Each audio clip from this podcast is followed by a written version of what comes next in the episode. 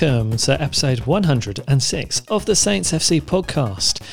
Tom, did you know it's four years to the day that Shane Long commentary happened? I know, I saw that, and I I got a bit emotional. I was kind of hoping that the club would put the Titanic music on top of it, um, but yeah, where where were you, John, when, when that goal went in? Um, gosh, because I, I went to the first leg at St Mary's, and where did I watch the second leg? It must have just been at home in in Hackney back then, four years ago.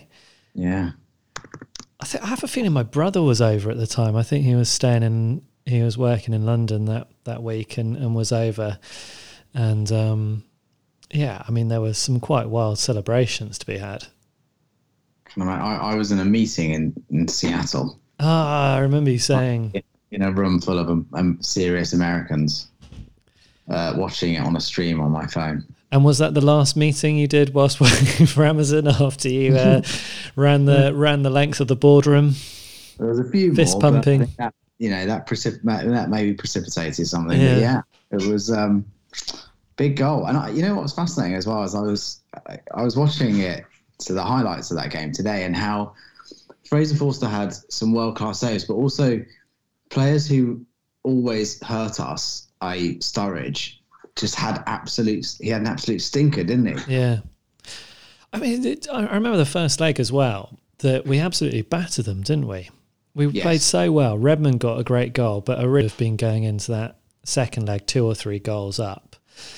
And it felt sort of criminal that we were only going there 1 0 up. And I think all of that anxiety, because Liverpool did just sort of, uh, I don't think we even had any sort of possession for pretty much most of most of that, that game, and then then it was Romeu winning the ball, Josh Sims, and then Shane Long.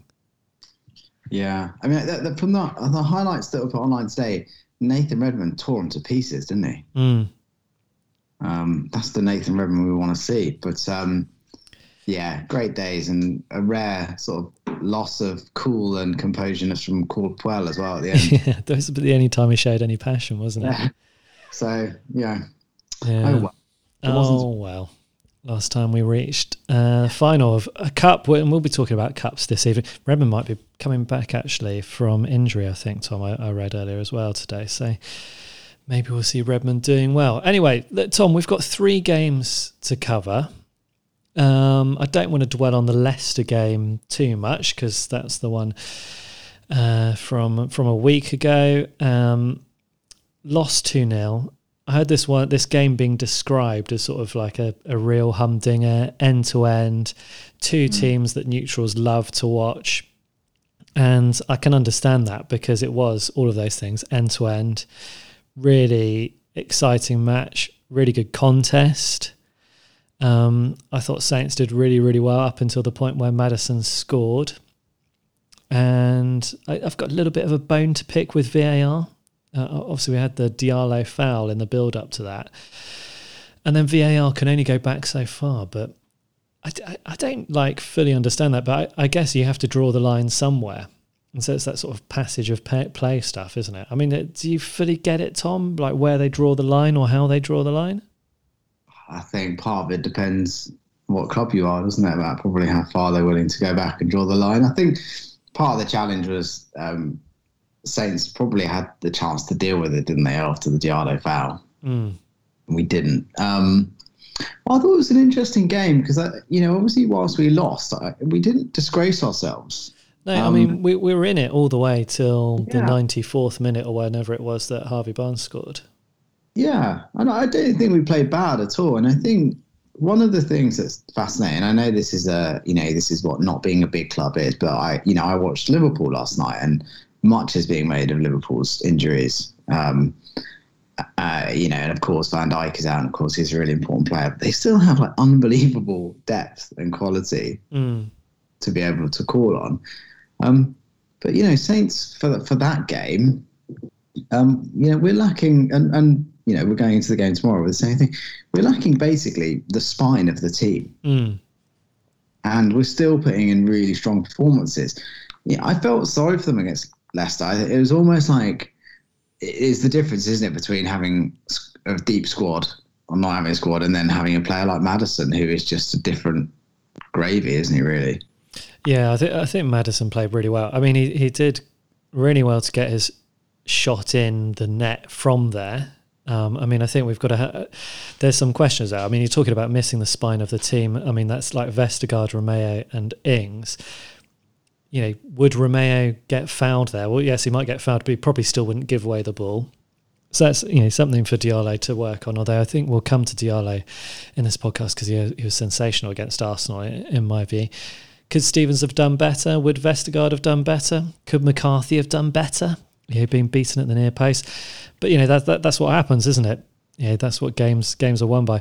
Maddison, who came so close to signing for Saints, yeah. was, it? It was like between Leicester and Norwich. But you, you, I can see, I can understand why he chose Leicester. Yeah, I mean, wasn't he at? I, I think I read he was at the training ground.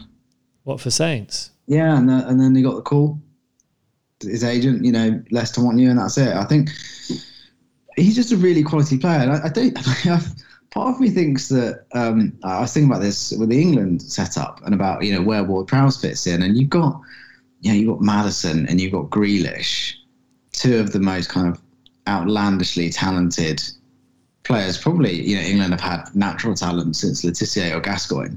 Mm. Um, and, and, you know, where does that leave a Ward Prowse? But Maddison is fantastic, and I mean, Maddison and, and Grealish are going to do that. What you know, what Maddison did to Saints. He's going to do that to teams all year round. Um, it's not a weakness of Saints, and yeah, could Stephens have done better? But yeah, let's not forget Stephens. What six games this season? How many clean sheets, John? Is it five, four? Five. Five. You know, yeah. those Leicester goals are the only goals that we've conceded with Jack Stephens in the team. So, mm. you know, I don't think you can blame him. Like I say, better players than Jack Stephens are going to get done over by Maddison this year. Yeah, and and you know, let's um be frank. Although the final score was two 0 it was really a one 0 with lots of end to end action. I mean, um, uh, Bednarek cleared a, a, shot off the line. Leicester had some good chances, but you know so did Smallbone had a good shot. Armstrong hit the bar. Bertrand had a chance where you really wanted that to fall to someone who's not your left back. Adams had a, a good chance as well. So you know we were pushing for the equaliser, and that's why we we got done at the end. You know in the ninety fourth minute because we'd committed too many men forward and Stephens was desperately trying to were, well trying to take the ball up, wasn't he, and get another attack started. Yeah, it was it was cruel on Saints, but it, that's the the price you pay. I think you, it, it's fascinating. At least we were trying. I think you know we we've spoken about the Liverpool game at length, but one of the most amazing things about the Liverpool game was at the end, you know, they have a corner and they have a chance to whack it into the mixer, and they take it short. And um, you know, at least Saints didn't do that. At least Saints tried. Yeah. You know, and also, you know, Diallo's playing one of his first games. Smallbone is playing his first game in ages. Gets quite a serious injury. You know, like you say, no Ings, no Vestergaard. I, I didn't think it was a disgraceful result. No, no, no. Um, so I mean, we, we've now probably played all the title contenders, haven't we? Where do you where do you put Leicester in amongst that? Are they the best side we've played against this season so far? Oh, they, they're more. Yeah, I well, I think they played the best against us because I think, you know, yeah, we lost heavily to Spurs, but we kind of were we signed our own death warrant a little bit in that game. Man United, we were unfortunate. Man City, we were unfortunate. Leicester are kind of the first team that sort of, you know, in the sort of boxing world, kept us, uh, you know, at, at, distance and then hit us twice. Mm. You know, like good boxers do. I think the others was were scrappy, and I think you know Spurs was just self destruct. So they look really good, and I I would love to see them go and you know run disrupt it all again. Yeah, exactly. And and why not? If they can keep Vardy fit, and they can keep Maddison fit, and they've got a really good squad. Tielemans, Justin James, go for it. I'd you know I'd happily watch Leicester win the league again. I think they'd be great for football. All right, so Leicester City fans, you probably might have enjoyed this segment. Um, I, I, think one of the things as well, if before we move on to the FA Cup action, if we t- if we go through those sort of title challenges, so obviously we've beaten Everton, um, we've beaten Villa, uh, sort of from the the pretenders section, I, I, suppose. We've beaten Liverpool, the reigning uh, title holders. Um, and you know Liverpool have now gone on to a pretty pretty bad run of form, um, and doing similar things. I think uh, uh, against Burnley as they did against us. You know, just repeatedly trying crosses, and and they seem to have lost the imagination. And it's funny with Liverpool; it's not so much their defensive frailties, is it? That where they're missing um, Van Dijk and stuff, but um, you know, they they don't seem to be able to attack. Um, Man City obviously beat us one 0 and they're probably the the favourites now, aren't they, t- to win the title? And you've got Leicester there, who we went toe to toe, it a very entertaining game. But do you feel like it was maybe more likely that we were going to get the equaliser against Leicester than it was against Man City? Yeah, I think at Man City we kind of huffed and puffed, didn't we? And we weren't really getting anywhere. Or at least, you know, Leicester we hit the bar. Like you say, Adams had a good chance. Um, Smallbone had a chance that you know a more confident, more experienced player might have done better with. Bertrand should have scored. Yeah, he really should have done on his left foot from that sort of range with that sort of that sort of space. Yeah, I think um, I think the Man City for me it looks like Man City or Man United. Do you think? Man United look. I mean, I did you watch the Liverpool game last night at the FA Cup? I didn't. You know, it's it's just one of those games which is a terrible time. I've got to say, today, Tom, I've pulled an absolute blinder around the house. I, have been brilliant. I've cooked every meal. I've held Good. the baby at every opportunity, and then I sort of like, whilst I was doing the washing up this evening, and you know, made made a proper good mess of the kitchen to make the washing up look like a mammoth task. Whilst I was cooking dinner, I pointed out to Sophie, you know, why don't why don't uh, you know, I'll do everything this evening, and then tomorrow night I can watch the football. Yeah, fair play, John. Yeah. But yeah, you know, the, the, six o'clock kickoffs or five thirty or whatever, it's killer for me. It's just dreadful.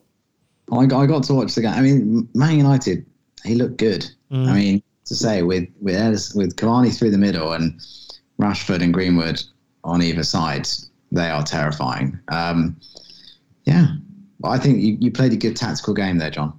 Yeah.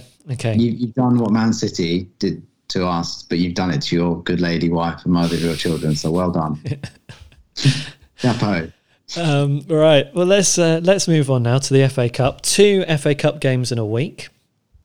Um, the first game, uh, the the the game against Shrewsbury, um, was initially postponed because of the COVID outbreak at the club, and and their manager was in intensive care for for a little while now. I think he's on the mend uh, at the moment, but um, yeah, th- there was some talk of Saints having a bye into the next round. I, I, think that would have been a really dangerous precedent to to set. And I was thinking like, oh, well, you know, that'd be great for Saints. We'd be through to the next round. But then, let's face it, if we came up against, um, well, Liverpool, obviously that's not going to happen. But if we came up against Man United, you'd want the game to go ahead, wouldn't you? If we had to postpone it because half the team had COVID, you'd definitely want a shot at doing it. You wouldn't want Man United to be given a bye. Yeah, I, well, yeah, you, yeah. I mean, I think it's a funny one, isn't it? Because I can't, I don't know what the rules are. No one seems to quite be mm. able to tell you what the rules are. Because obviously, Villa wanted their game go ahead, uh, to go to go ahead against um, uh, against uh, Liverpool, and obviously just happily put out a team of kids. Um, and then other teams are saying they can't play. So Everton postponed the Man City postponed the Premier League game against Everton because yeah. like four you know, I don't know what the rules. I mean, like you'd have thought Man City, with the squad that they have, should have been able to put out 14 players, isn't it? That's what yeah. you've got to be able to put out. Yeah, exactly. Some sort of licensed coach to be on the, the sideline. Um, I can't work it out. I mean, I, you know, who knows what the what the rules are? Um, yeah, I, I, genuinely have no idea. I'd love to be able to tell you, John, but I just don't know. Yeah, I mean, uh, ultimately, I, I was pleased that we played the tie. Although it did, I mean, it had all of the sort of hallmarks of what could have been a really nasty uh, exit, didn't it? I mean, it was like yeah. wet, windy, nighttime game, young squad up against you know an experienced side uh, from from League One who who'd been doing quite well. Um, I mean, just going through that that team sheet of that night. I mean, we had Fraser Forster, Bednarek, and Stephens. Um, and then Ward Prowse as captain. But you know, you've got uh, Jake Vokins, Yan Valery, Diallo, still very young, um, Chalk, Watts, I mean, Dooley. John, there are players that played for Saints, and I, you know, we all take an interest in all levels of the club. But there are players that played that night I'd never heard of. Which one? Kegs Chauke. Kegs Chauke I hadn't heard of, and Watts I hadn't come across him before. Yeah. Jankewitz meant to be the next big thing, isn't he? But yeah, it, it did look a bit. Um, it, it, did look a bit um, a banana skin. Mm. And then, how did you feel the game went? Because I thought it looked like a potential banana skin, but as the game sort of started off, I suddenly felt a lot more comfortable. It, it, looked like you know the kids knew how to play the Ralph Hasenhüttl style of football. I thought that was the most impressive thing, really, is that although the lineup was totally different, none of them struggled with the concept of the style of play, did they? No, and I, I mean Ralph um, spent the, the sort of time off in New and with due to COVID doing this, you know, the Southampton way. Um, and it was clear to see that there, there are players there that were, were able just to step up and just to do the job and, and not look out of place against, uh, you know, I know they're League Two, but obviously they're senior professionals. Mm. Um, I mean, some of them look, I mean, like Watson, Chauke look really good, I thought. Very good on the ball. Yeah, I mean, say, oh, should we we could go for um, sorry, just to pick you up on They're League One rather than League Two, so we're oh, going to give it, got to give them their their due. Um, well, I mean, if if we go through the game, I mean, Caleb Watts creates the first chance, doesn't he? You know, an early chance with some very skillful piece of play. Um, and he was also involved in the build up for the N'Lundulu goal as well. So. I think we had a, a beautiful ball up to the top from James Ward Prowse, which Caleb Watts brought down and N'Lundulu t- tucked it into the bottom corner. I mean, I, I, think even if you're a League One keeper, you're a bit disappointed not to have done a little bit more yeah. with that. Did he? He sort of scuffs it, doesn't he? Yeah. It was a weird goal, um, but he did really good skill so to get their shooting chance. Yeah, ex- exactly. So I think you know you've got Watson and N'Lundulu. I mean, we've seen N'Lundulu a few times now. And he looks a handful, doesn't he? Yeah, and he's clearly someone that Ralph rates. Obviously, before um, Obafemi got quite a bad injury recently, you know, Obafemi wasn't getting near the team, and it was all uh, N'Lundulu. So he's big, he's strong. He looks like a powerful footballer, doesn't he? And I think some of his most impressive when he's he's when he's come off the bench, always been quite impressed with his ability to hold the ball up. Yeah, I mean, it's particularly against Liverpool, I thought he did really well yeah. in, that, in that regard. Um, I mean, so so I think you know from the first half, I thought Caleb Watson and N'Lundulu sort of stood out probably the most. Um, Chalk though was was looking pretty good as well. Mm. Yeah, they look. I mean, Saints look pretty solid. I think. I mean, with that back, you know, you'd have been disappointed with the back five if we'd have lost because it now, whilst I think as you got further into the team, there was a lack of experience. Certainly, that you know that back five wouldn't look out of place in a Premier League game. You know, maybe you know Vokins aside. Mm. You know, Valery's got a fair amount of Premier League experience. Obviously, Stephens and Bednarek and Forster have got tons of it. Yeah. I mean, for Forster, I suppose probably had to make his first save since being back in the Saints side because he didn't really have to make one against Liverpool, did he? Uh, from a chap on the commentary, it sounded like they were saying Wally who I thought was a, you know a nice little robot from Disney films. Um, uh, Stephens had a really good chance from a corner. We yeah. also had the shot that was cleared off the line by Shrewsbury. That was a Caleb Watts shot as well, wasn't it? From nice build-up play from Vokins. Yes. Um, and there was also what that's the other one, Adams, where he took it around the keeper, but then dwelled on the ball too long, didn't he? He should have just yeah. smashed it in with his left what's going on? Yeah. Um, and and that was kind of like I, I, suppose. What did Shrewsbury have? I mean, if we're going to be fair, Chapman was quite busy, but he was never really a problem, was he? Yeah, I, I, I mean, I thought they just kind of kept us at bay, really, rather mm. than did a huge amount. Um, I thought the Saints managed the game pretty well, to be honest. Yeah, I, I, I suppose one of the things that you that you have to say that um, to give credit to Shrewsbury is Ralph Hasenhüttl felt that he had to bring on Adams and Armstrong to shore it mm. up. Yeah, it was a really good point, and yeah, I think the game kind of changed at that point, didn't it? Because those guys are so such powerful runners. Yeah. That it kind of took the momentum back to Saints. Yeah, exactly. Um, and then you know, pretty close to the end, Diallo gets fouled in the internationally recognised James Ward-Prowse territory.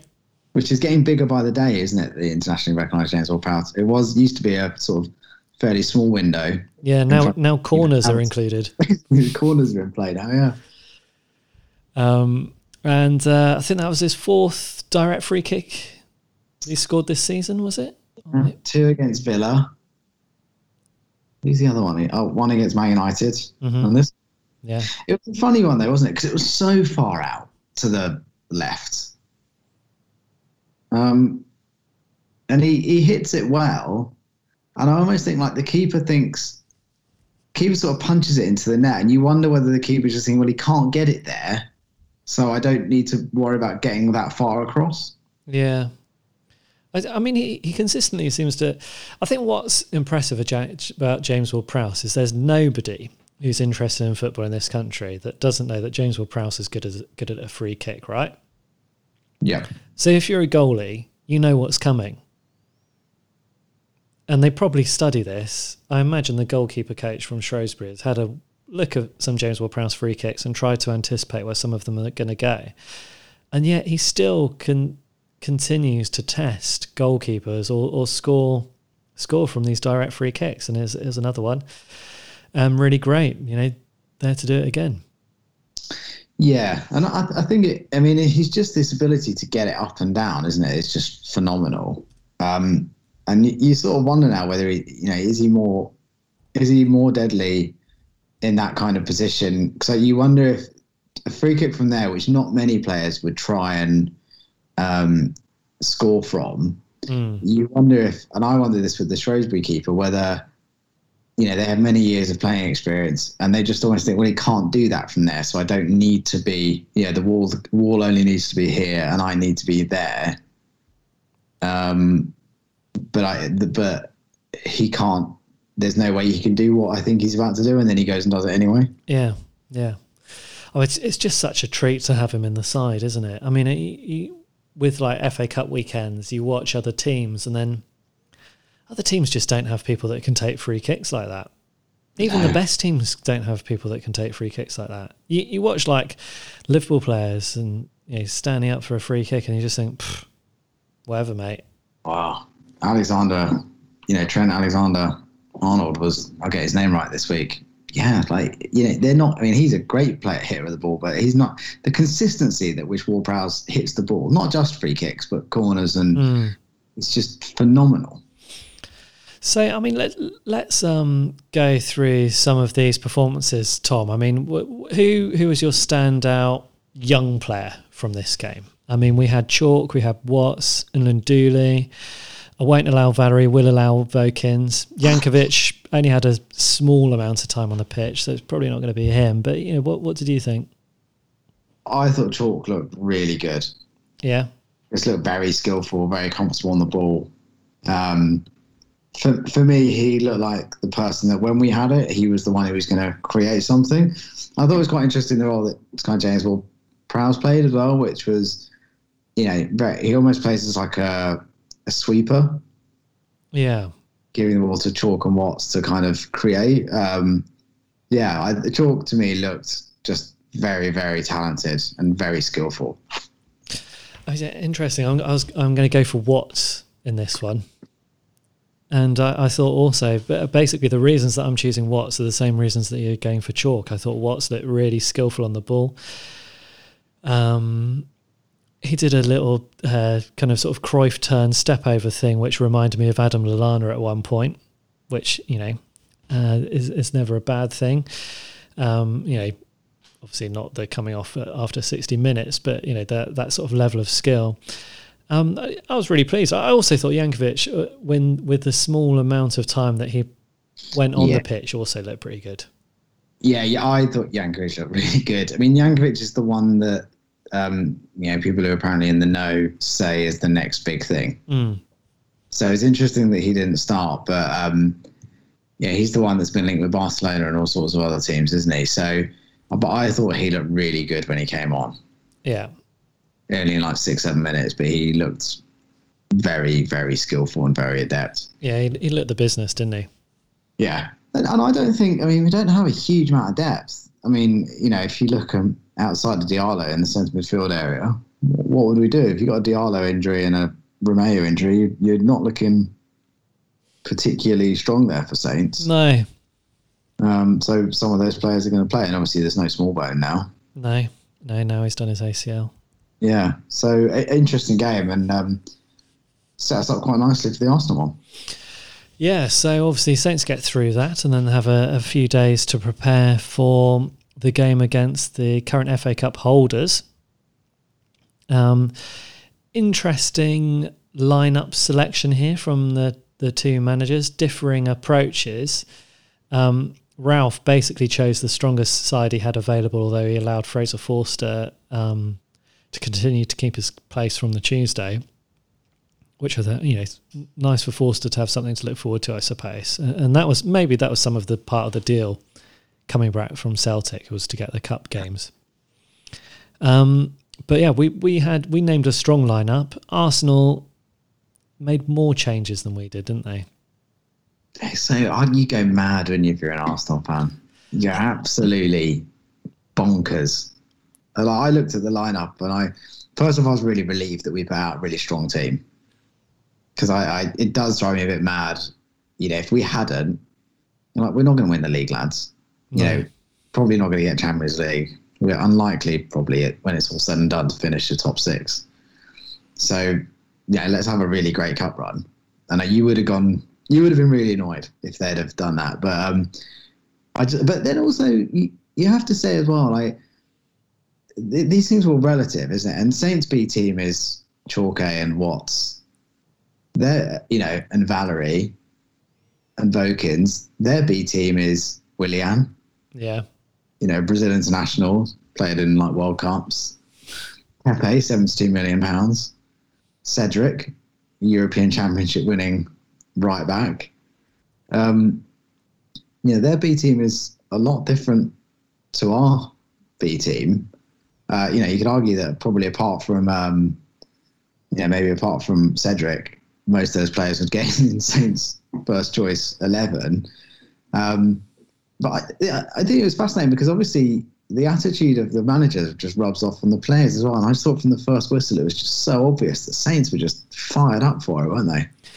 Yeah, I mean, the, you could tell that they wanted to win the game more, which is sort of rare, I think, in this level of football. I think in this level of football, everyone wants to win. You know, people haven't got to Premier League standard without being, you know, natural winners. And, yeah, straight from the off, uh, we were up and at them. We win a corner early on, which James Ward-Prowse decides to have a shot from, which I just thought was crazy because he, he also.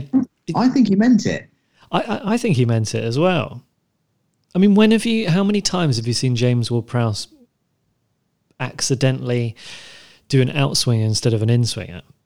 Well, he slices it, doesn't he? Exactly. He slices it off the, off the outside of his boot. I think he meant it. Yeah, of course he did. And also, I think the other reason why I think he meant it is because, from memory, I think um, a lot of the Saints players were at the back post. And I wonder if it was a ploy to make the goalkeeper and make the defenders focus on the back post and not the near post. I, I think he meant it. I mean, it wasn't a bad shot, was it? Well, I mean, you, you know, Leno was getting nowhere near it, was he? Yeah. If it's like three or four inches under, it's going straight in. Um, so anyway, well, he, he got the um, he got the excitement level up, but it just Saints were just better than Arsenal um, all the way through that. I mean, uh, Cedric had a. I, I mean, I wasn't really mention this. I think probably in a normal match, but it was quite fun to watch Cedric hit it up into Rose Ed um, quite early on as well. Yeah, I, I mean, they, Arsenal were. What was weird as well was, um, you know, Cedric, who is obviously a right back, playing at left back. Um, when they've got Saka on the bench, um, and Tierney's fit but just not playing. I mean, what was they were just so not at the races. And again, we saw, we saw it, saw it at the start of the season where teams. Do you remember the Newcastle game where they were just totally shocked at the press, and Yeah. you were like, and you and it was like watching kind of an animal, or like watching something like that's not kind of too bright, just sort of repeatedly get do something stupid, and you're like New, Newcastle, like why are you doing this? Stop trying to play out from the back. You lose the ball every single time, and just Arsenal kept doing the same thing. Yeah, It it was was great, wasn't it? I don't know. Yeah, I, I think it's funny, isn't it? Because like Arteta obviously wants to play in a certain style, but I, they looked very much like the sort of team without a style that I was afraid that Saints might have been against Shrewsbury, but they Mm. weren't. They were they were just, they were just dreadful. I mean, Adams um, quite liked his chance where he rounded Gabriel. Did you enjoy that one? yeah. Where he real- put it one side, ran round the other. Yeah, he was un- he was unlucky um, in that. Uh, but I but I thought it kind of Saints were very aggressive, weren't they, in this game?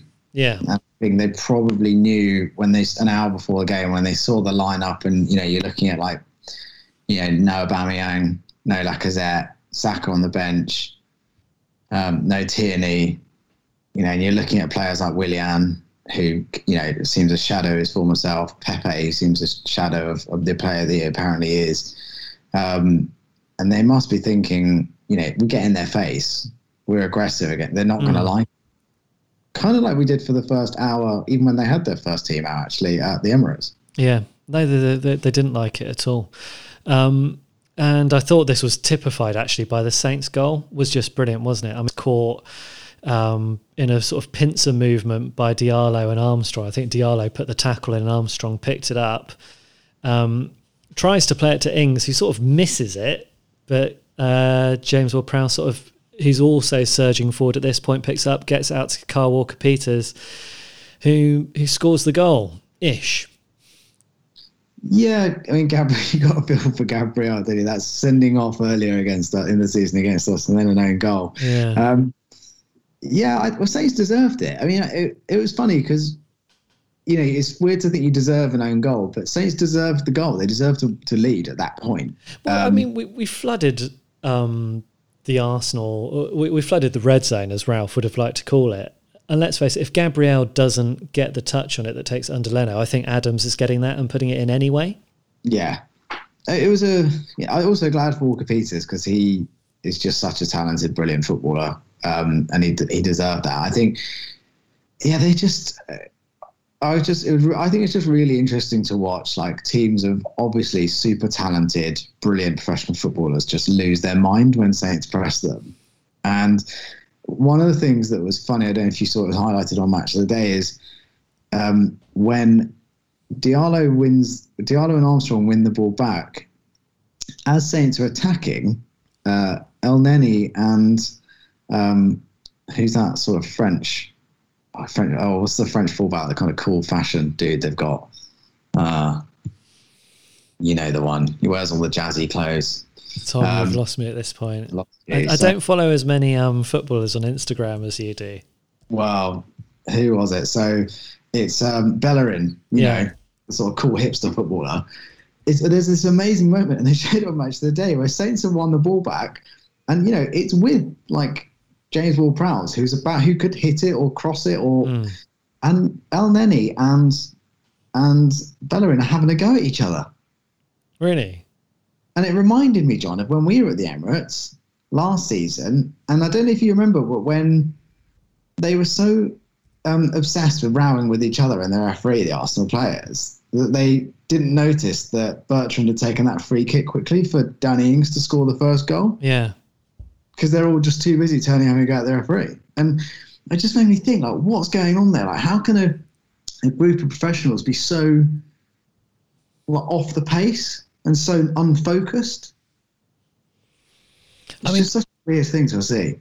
I, I think Arteta will be looking over his shoulder. I mean, if we're if it's a week when uh, club legends can be sacked for poor managerial performances after we've seen Frank Lampard sacked at Chelsea, Arteta's sort of also in that position. I mean, he's had a bit more experience than Frank Lampard, but only as a number two to you know one of the world's most successful managers, current successful managers. He's not it, is he, Arteta?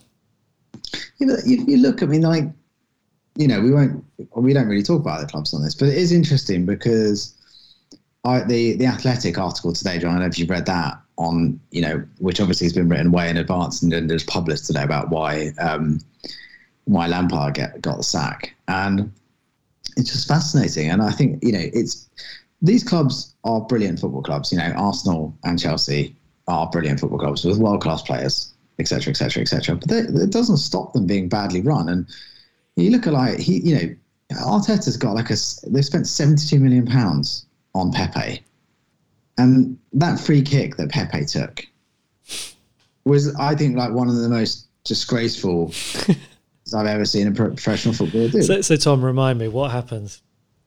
So Arsenal haven't really done much all game, but they are by about the 65th minute, a bit like uh, uh, the Emirates. They are getting back in it, and they're pinning Saints back. And Saints aren't able to do what we do so well in the first half, which is get through the lines and get up to Adams and Ings.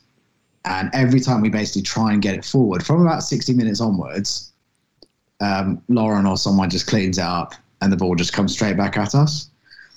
And then I think they go down the left, and Bertrand does a stupid foul. Oh, yeah, yeah. His second one in a few games, and clatters into Pepe. And all of a sudden, Arsenal have a chance, probably level with the penalty spot on the right hand side of the goal. So it's a good chance to cross it in. Mm-hmm. And what do they do, John?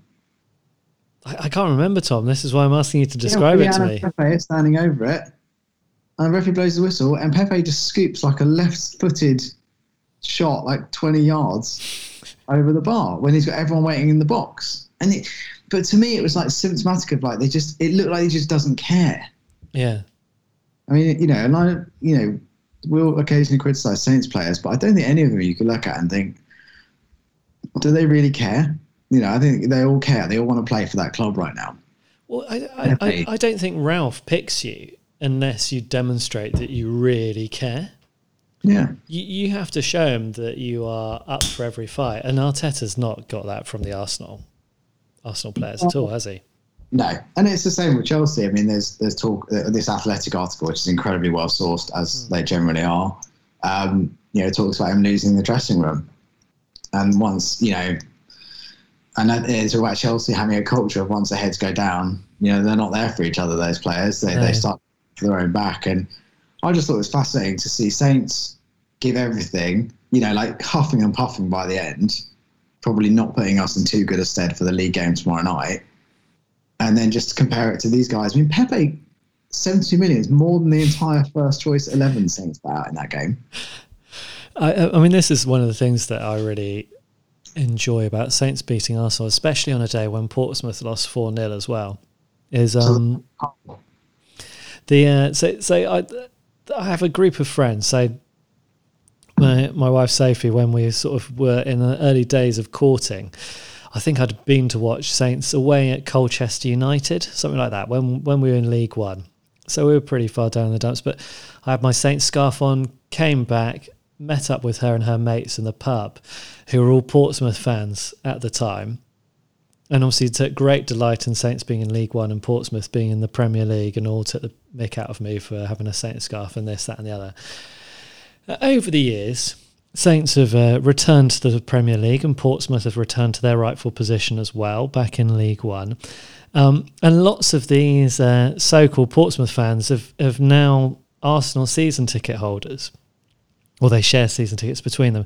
So they all follow Arsenal now rather than Portsmouth. So when Saints beat Arsenal and Portsmouth lose, it's like the double uh, V sign up to these guys. And I, you know, it's a shame that I can only give it large on WhatsApp and not in the pub to these guys at, at, the moment. But you know, it just brings me such joy when something like this happens.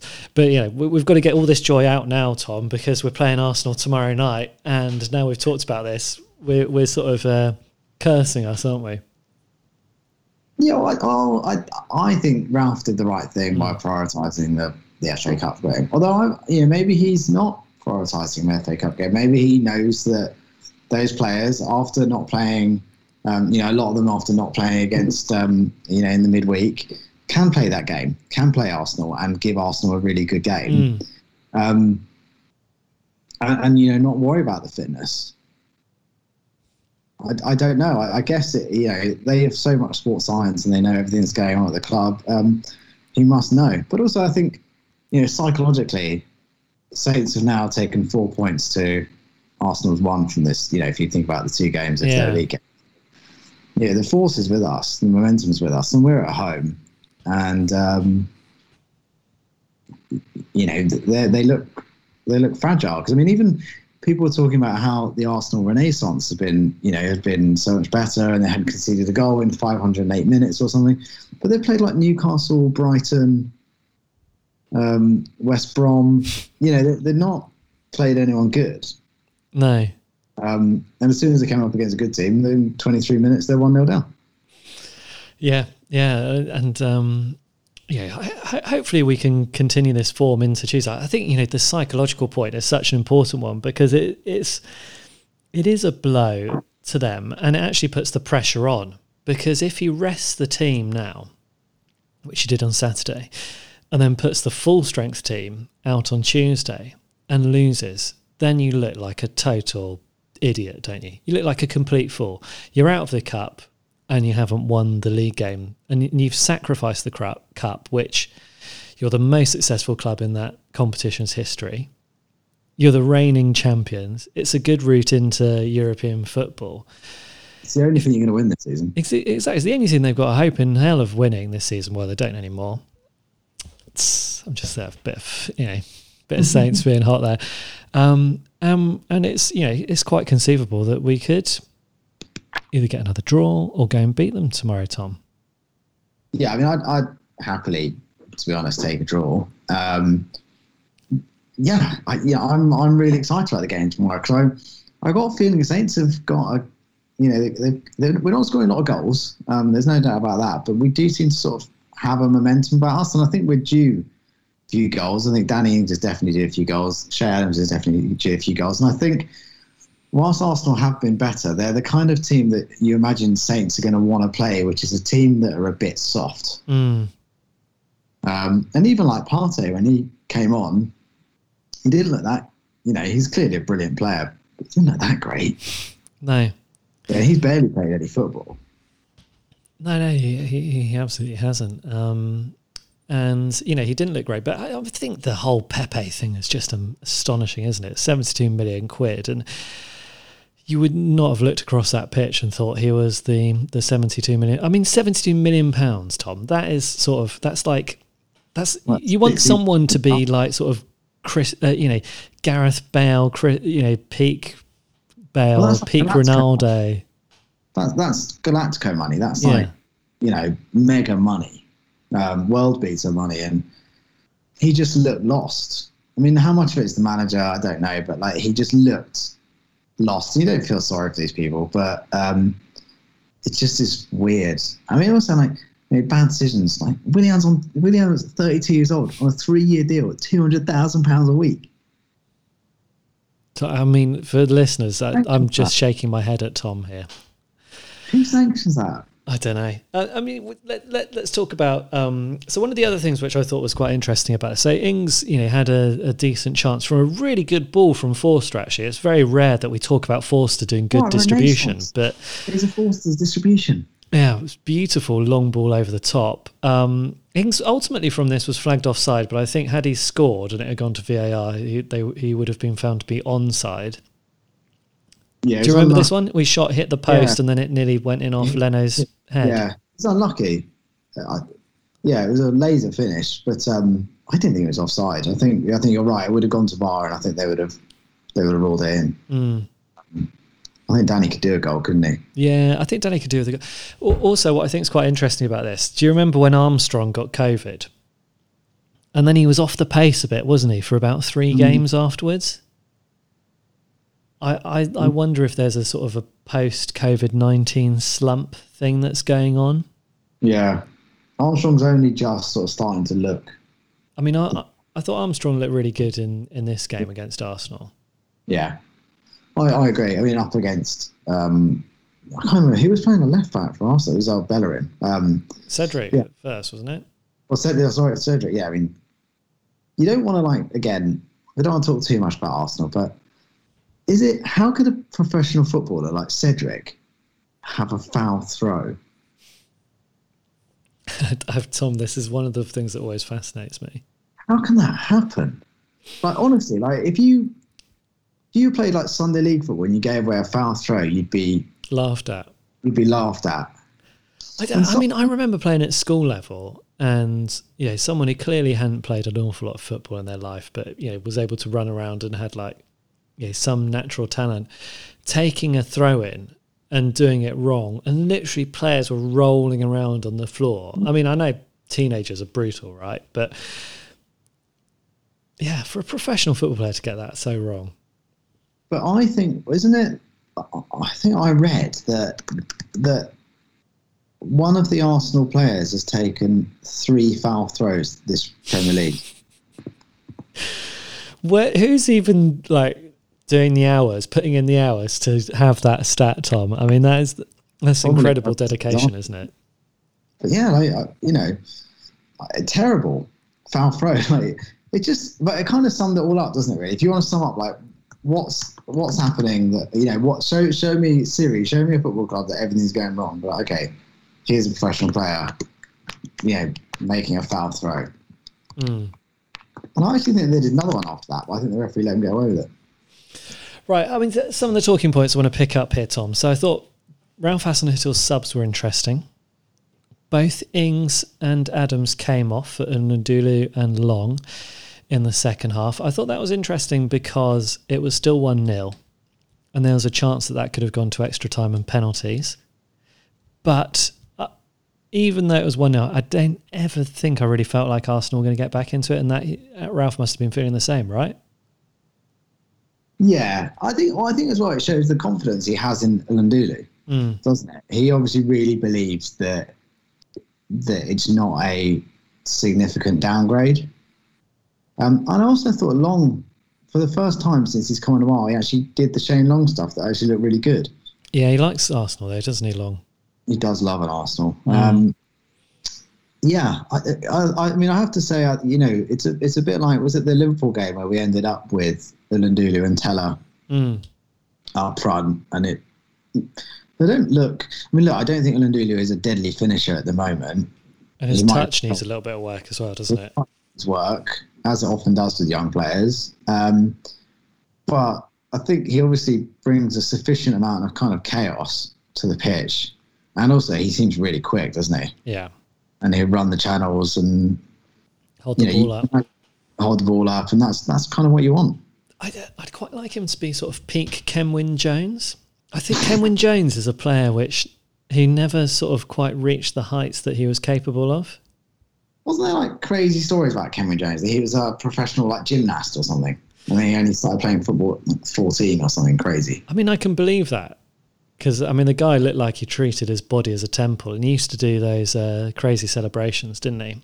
But I think at, at, the time when he got his move to Sunderland, he was so good for Southampton at that point, holding the ball up really well, finishing really well. He just sort of appeared, didn't he? I mean, he was a. It was a strange time when Kenwyne Jones was at the club. I mean, he was good though, because he, he, he kind of like Bambi on ice, and then he suddenly got really good, didn't he? It's like someone flicked a switch. Yeah. Um, let's let's rather than talking about Kenwyne Jones, um, let's talk about some of the great performances uh, in the Saints side. Third clean sheet for Fraser Forster in three games. That's great. Yeah. Just doesn't like conceding goals. Um, I mean, he has had three games: one against Arsenal, one against Liverpool, one against Shrewsbury. I don't think he's had a. a is the hardest save he's had was from Whalley. Um, and well, was it the hard, well the the Arsenal save? Where from Pepe was it? That was from Pepe maybe, but then I think they flagged offside anyway. Yeah. Um, but again, it was a really good save. I mean, the best thing he's really done in those three games was when he ran out to get the ball away from Salah. Because mm. that kind of set the tone, didn't it? You, you know, I think that's the thing with Forster. Is like, you know, he's a good keeper, but you, I always just think like, when he's been out for so long, you're like, just get the first thing right. You know, because yeah. you can imagine like his head, like must be thinking like so focused, got to get the first thing. I, and I remember that West Ham. I know I've spoken about this West Ham game loads where Forster came back, but like I think the first thing he had to do, like for a cross, and he kind of flapped at it, and you just knew that was it. his head wasn't there, and we, you know, I don't know, he didn't have a spectacularly bad game, but you can see the three goals, and he just looks really assured. And, and fair play to him, like his kicking is great, and you can guarantee that even if he doesn't end this season as Saints' first choice goalkeeper, next season he's going to be someone's first choice goalkeeper, isn't he? Because he's good. And all credit to him and to Dave Sparks. Yeah. No, they, are doing a good job with Forster. So, I mean, again, touching wood here. Um, I think McCarthy will be back um, tomorrow. Kyle Walker Peters. What do you say about our player of the, player of the season so far? He's been doing really well. Diallo. Let's talk about Diallo and Pepe. That I mean, that was wonderful, wasn't it? I mean, if anyone's not seen the highlights yet, there's this just great moment where I think Saints tweeted it earlier. Did they? Okay, get on the Southampton FC uh, Twitter account. But I mean, there's a long ball up to Pepe. He's got 10 yards on Diallo already. Bertrand's nowhere because Bertrand's gone up for an attack that's gone wrong. Yeah, and Diallo alive to the danger.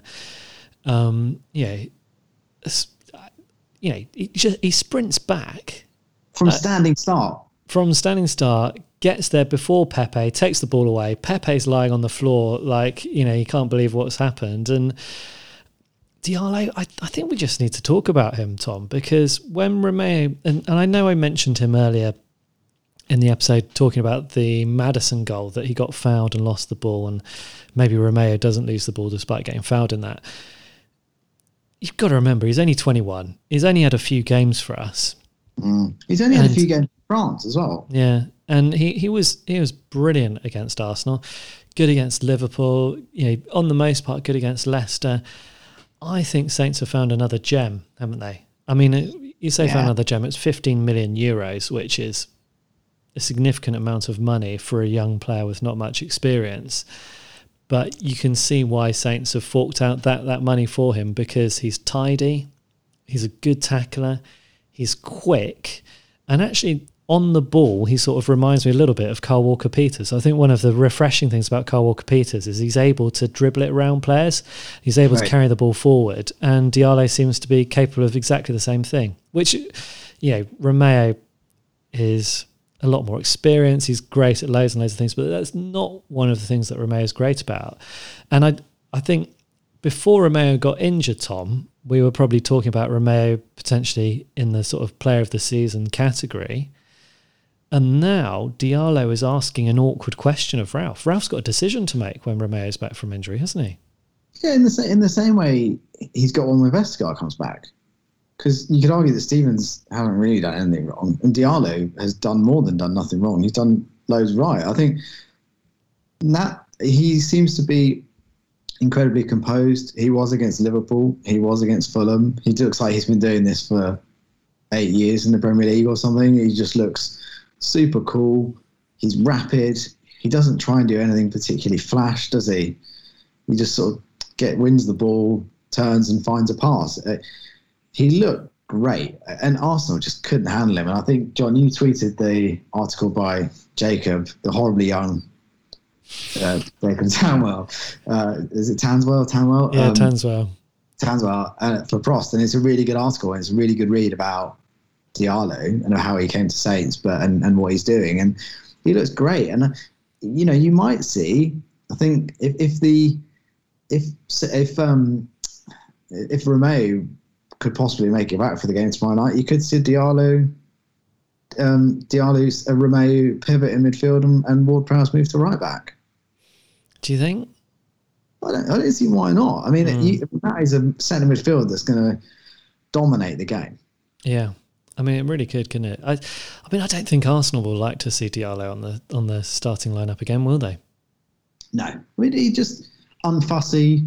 You know, just I think it it's that ability to do this, the the simple stuff, isn't it? Really, really well. And the comparisons to Kante, I think you know maybe a bit lazy because he's French. He's relatively short. He's a defensive midfielder. But you know what Kante does brilliantly is he does all that that you know inverted comma boring stuff. Mm. Does it just brilliantly, and Diallo just looks to be like a, a selfless team player, doesn't he? Yeah, and um, just going back to your point about him looking like he's been doing it for eight years. I mean, that that is the mad thing, isn't it? I mean, Diallo has had a handful of like senior, um, you know, senior sort of uh, performances. He's you know born in 1999, so he's incredibly young, 21 years old. He played 24 games uh, for Brest last season. He's played seven games for Southampton this season. And you're right, he looks like a player who's been playing at this level for a really, really long time. And yeah. he, he is, I guess now he is the one area of the squad where we do have depth. I mean, I think you can argue that we have depth in centre backs because Jack Stephens has, has come pretty well equipped, and we have depth in goalkeepers because Fraser Forster as well. But that those are really the only positions. And um, we're looking at you know, the Arsenal game this week with two our two fullbacks out, and that that could potentially be a little bit of a problem because we don't have the same level of depth there. Although Valery's got a fair bit of Premier League experience, Vokins certainly doesn't. Um, Tom, also we've knocked out the defending champions of the FA Cup for the first time since the 1901-1902 season, where my great grandfather Albert Hoskins was a player for Southampton. Oh, so, I love Tom. So could bring bring up that business. Yeah, um, but also yeah, there we go. Knocked out the defending champions out of the FA Cup. Not uh, beat the defending champions of the Premier League. It's not bad, is it? No, that's all right. Um, the only downer, I suppose, on this week has probably been all the Ings contract talks. Seems that we've hit a bit of a stumbling block on the release clause. Have you read yes, this, Tom? Yeah, so the story is, isn't it, that money's not the problem here, apparently. Not like wages. Everyone's happy. Extend the deal. Danny Ings is what, 28? Um, so this may be his last big, well, actually, no, probably not. You know, his penultimate big deal. And apparently, the, the, the problem is that Saints are happy to have a release clause, but they want it at a figure that Ings' agent believes is too high and is unrealistic. So now there's an impasse with 18 months left on his contract, which obviously would take him to 30. Mm. Um, and, you know, you, could obviously leave on a free. Um, very interesting situation, isn't it? Because I guess it's like, you know, no one wants to blink first here. But mm. obviously, as a biased Southampton fan, I'd implore Danny Ings to stay. But I think as well, there's an interesting idea. of If he's not going to be at Saints, where is he going to go?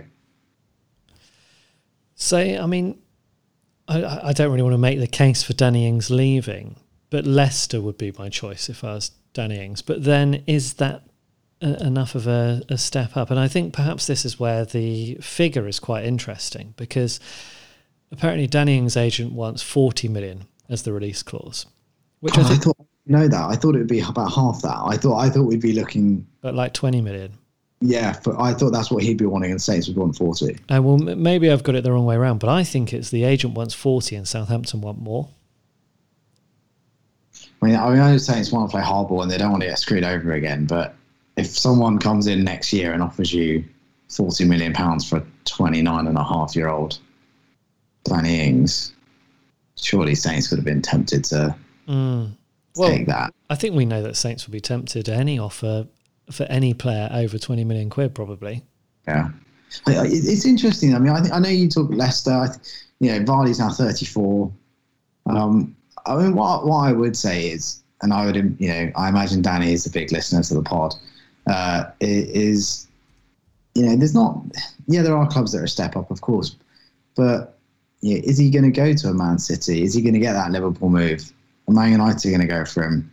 Chelsea, Tottenham, because those are your five big, big clubs, aren't they? Mm. Um, and then after that, you're looking at Everton and Leicester.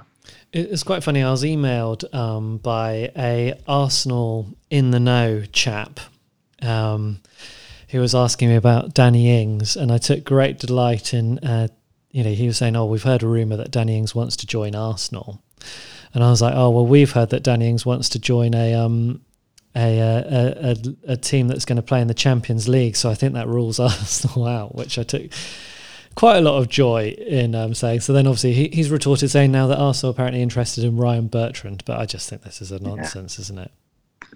With that, but then you do have to look at it and you have to think what's going on at Saints.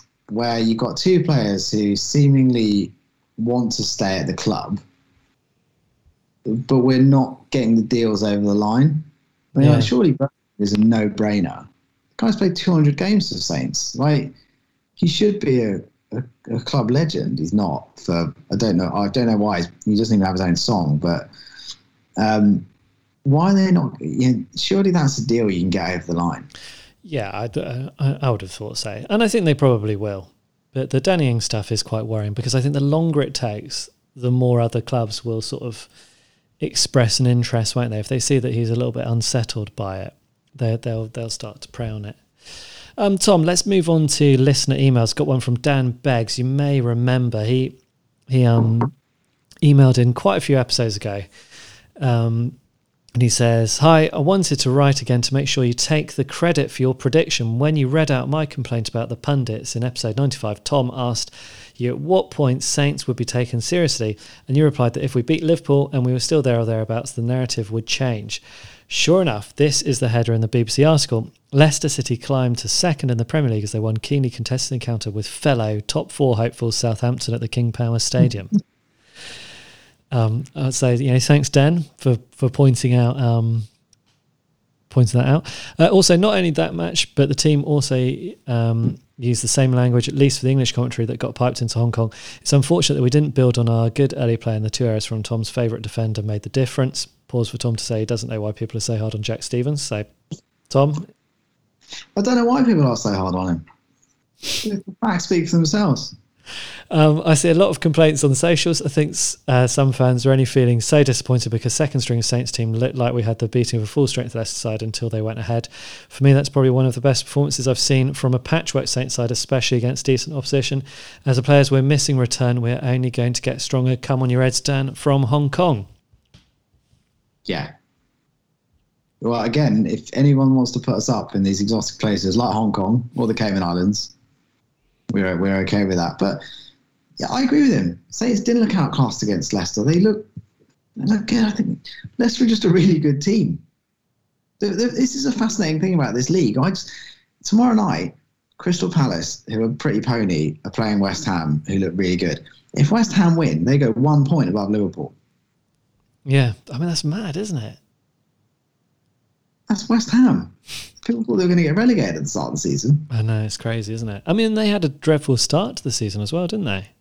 and they're just, you know, I, it, the quality is really good, and I, this is why these this one of games is really interesting because Saints are playing Arsenal, and you, you know, whilst we've got better league position than Arsenal, it's still obviously a really tough game, and then we play Villa, who are a really good team, and can hurt Saints as we saw, even though we won four three. So there's no, there's there's very few, probably West Brom aside, easy games in this league. Yeah, I mean, I think there's been nine different leaders of the Premier League this season so far. Long may this continue. I mean, I I just think it makes it much more entertaining. Yeah, I agree. I do wish we were there though to see it in real life, Tom. I mean, that is the one thing that's making me gutted. Right, we're, we're over an hour, but um, Timothy Bruker has emailed in and said about why he supports the Saints. So we're going to give him his moment, and then we'll very, very briefly touch on our, our four fixtures and say goodbye to everyone. So hold out, listeners. Extend your daily exercise by those few more minutes. Um, Tim says, Tom and John catching up on the pods after the holiday break. Enjoy the discussion about how fans found their love for Southampton FC. I thought I'd share mine. I live in a college town, State College, uh, PA, home of Penn State. What's PA? Penn is that State. one? Is PA like one of the state? Is that Pennsylvania? Is it? Yeah. Okay. And one of my good friends here is professor, Simon Hooper, who's from England. Funny, we've also, our professor who comes on the podcast, Professor Simon Kemp, also Simon. There we go. Professor Simon, destined to be Saints fans. I've always liked and played soccer. Um, one night over beers at a bar, explained to him I enjoyed watching the Premier League, but couldn't really dig in because I didn't have a team. He said, Well, let's fix that. I then laid out the parameters. Um, I am not a front runner, no top six teams. I am a die-hard Philadelphia sports fan, so we are diehards but don't win much. I want a team that I could be proud of, but don't need the burden of high expectations, and they have a good style of space. Simon, who is a proper Wimbledon and Chelsea, I don't know how he can be both, um, uh, said Southampton would be perfect for you. I mean, back in the, I mean, I, I say I don't know how you could be both because Wimbledon and Chelsea both used to be in the same division. But Yeah, I mean, I guess it's been a long time now, hasn't it? Well, you're a Bath and a Saints fan, aren't you? Yeah, I mean, Bath City and Saints have only played once in my living memory, which I was at. Interesting. What was the score? Uh, I think it was 1 0 to Saints. I mean, it was Saints' second string. It was when Glenn Hoddle was manager. I don't even think Glenn Hoddle showed up. It was a pre season friendly. Friendly. Yeah. Um, Southampton would be perfect for you. He told me to go home and watch them play on the weekend and see what I thought. Well, that was the week of October the 14th, 2014. Do you remember what happened that day, Tom? October the 14th, 2014. Uh, Albert? No. No. Mm, no, John, I'm out. I remember that because Southampton ripped Sunderland 8 0 that weekend and I was hooked. I was on the London Eye. Yeah, Simon warned me it wouldn't always be that easy, but I've grown to live and die with the club a little bit more each year. And thanks to NBC, I can watch every Premier League game here for $50 a year. Bloody hell, I wish I could watch every Saints game for $50 a year. Great bargain. Thanks uh, for all you guys do. Love the pod. Can't wait to get to St Mary's for the first time as soon as life returns to normal. Happy New Year and up the Saints. Happy New Year to you, Tim. I don't know if you're still allowed to say Happy New Year on the 25th of January, but we just have, so there. Um, gosh, that 8 0 victory. That reminds me of the time I took Sam, Samuel Hung, um, he was a chap I knew from Hong Kong, to a Bath City game. He was about 18 years old, I think. Never been to a football game before. Um, showed up with about 100 quid because he didn't know how much it was going to cost. And Bath City beat Crawley Town 7 1, and Bobby Zamora scored four goals. Was Bath City playing for Bobby Zamora? Bobby Zamora playing for Bath City? Yeah, yeah, for a little while. Not for very long. He was on loan from Bristol Rovers because he was um, apparently having a romance with one of the director's daughters at Bristol Rovers. So he got farmed out to um, Bath City and then sold to Brighton. Naughty Bobby Zamora. Mm. I tell you what, watching Bobby Zamora against Crawley Town was amazing. I mean, you, you've never seen someone who was so far out of his depth, but the other way. Yeah. Yeah, I, I mean, uh, someone, uh, someone was on the radio earlier this season talking about they saw Calvert Lewin play non-league, which was only about like four years ago or something. Yeah. Um, but Che Adams was playing non-league, wasn't it? About five years ago, Was six it? years Yeah. ago. I, I mean, I think this is the thing. Like people would talk about, I don't know, when they saw an upcoming band called like Nirvana or you know, whatever. Yeah, I saw Bobby Zamora. Yeah, it's, I mean, it's not the same, but I guess No. it works. yeah. we'll go with that. So, I mean, Tom, we've got two more games this week. We've got Arsenal, then Villa, then Man United after that. That's a tough run, isn't it, in the Premier League? They're thick and fast, aren't they? Yeah. We've not had a, you know, I think we've not had a, an easy game since what Boxing Day. Or since Shrewsbury on Um, Tuesday. Yeah, well, these, yeah, league. I mean, I think, look, they're not going to fear anyone, are they? Saints, and um, we can we can beat Arsenal. We could probably beat Villa. Yeah. We could probably beat Man United. I mean, we were 2 0 up ahead of them. Yeah, and it's also Man United at home, which is less good than Man United away. Um, yeah, I, it's fascinating. They're not going to fear anyone, and, and also I think some of the positive news about injuries coming out of the, the squad. I know obviously Kyle Walker Peters out for tomorrow night's game, but Vestergaard is apparently close to returning. Um, obviously, Salisu will never play, um, and it'll be an answer to a pub quiz question, and then um, Redmond, I think, is back for tomorrow night, as you said, John. Yeah.